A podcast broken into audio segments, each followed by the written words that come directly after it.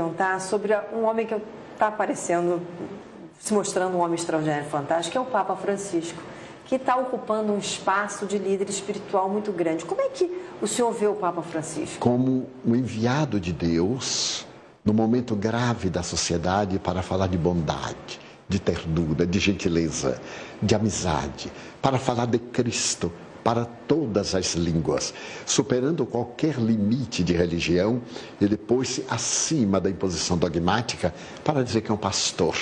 E o pastor não escolhe ovelha, abraça todas eu considero um dos maiores missionários desta época. Olha, que coisa boa a gente poder ouvir que isso está acontecendo, né? É verdade. Inclusive porque ele deu aquela declaração, né? De que para ele não importa quem vá socorrer as crianças, os necessitados, não importa a religião, o que importa é que essas pessoas sejam atendidas, né? É fantástico. Também o primeiro discurso dele comoveu-me até as lágrimas porque de alguma sorte ele representa um dos maiores poderes políticos socioeconômicos do mundo. E ao iniciar, ele disse: Não tenho prata nem ouro para vos dar. Mas eu tenho o que Deus me deu, o que Jesus me deu, que é a ternura. Porque essa frase está no Atos dos Apóstolos. Muitos cristãos não se deram conta. Quando Pedro e João saíam do templo de Jerusalém depois da morte de Jesus, aqueles miseráveis, os excluídos que ficavam fora, pediram a Pedro uma esmola. E Pedro disse: Eu não tenho prata nem ouro para te dar, mas o que eu tenho dou-te, levanta-te e anda. E o homem levantou.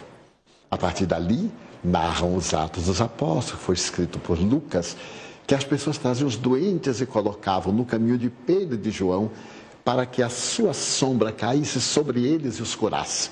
Eu achei do Papa uma humildade ímpar. Ímpar, até no fato de pedir sempre para rezarem por ele. É outra, mostrando é. a sua condição de criatura humana, quando teologicamente ele é infalível em matéria de fé. É, mas desde o primeiro momento, quando ele foi escolhido, lembra que ele pediu, ele fez uma reverência lá e em é Roma e pediu que rezassem por ele. Ao grande público na Praça de São é, Pedro. Foi emocionante, né, Edivaldo? E continua, porque isso dá esperança de que o mundo vai mudar e que nem tudo está tão ruim como parece. Pois é, quando a gente pensa assim, tanto na religião católica como na religião espírita, a oração tem muita força. Né? É fundamental, porque através da oração nós elevamos o padrão vibratório, modificamos até a estrutura celular. Um notável cientista de Harvard teve a oportunidade de dizer: quando nós cultivamos o bem, nós produzimos fótons. E esses fótons harmonizam as nossas células.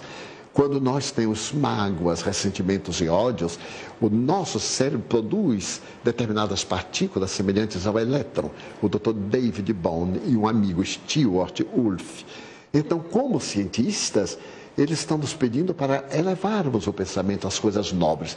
E a oração é a ponte que nos liga a Deus. Que beleza. Eu penso também que quando a gente ouve uma música que é uma música mais elevada, eu acho que essa música transmite alguma coisa para o nosso espírito e isso nos aproxima de Deus também. Sem dúvida. Eu costumo dizer que a música é a maneira como Deus se comunica conosco verbalmente. Ah, é?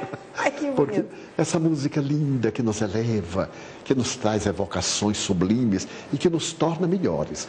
Hoje nós temos a musicoterapia e eu li de um célebre cientista americano, Dr. Bernie Siegel, que é cancerologista, ele dizendo que se nós ouvirmos a Quinta Sinfonia de Beethoven, ela vai proporcionar certa harmonia celular.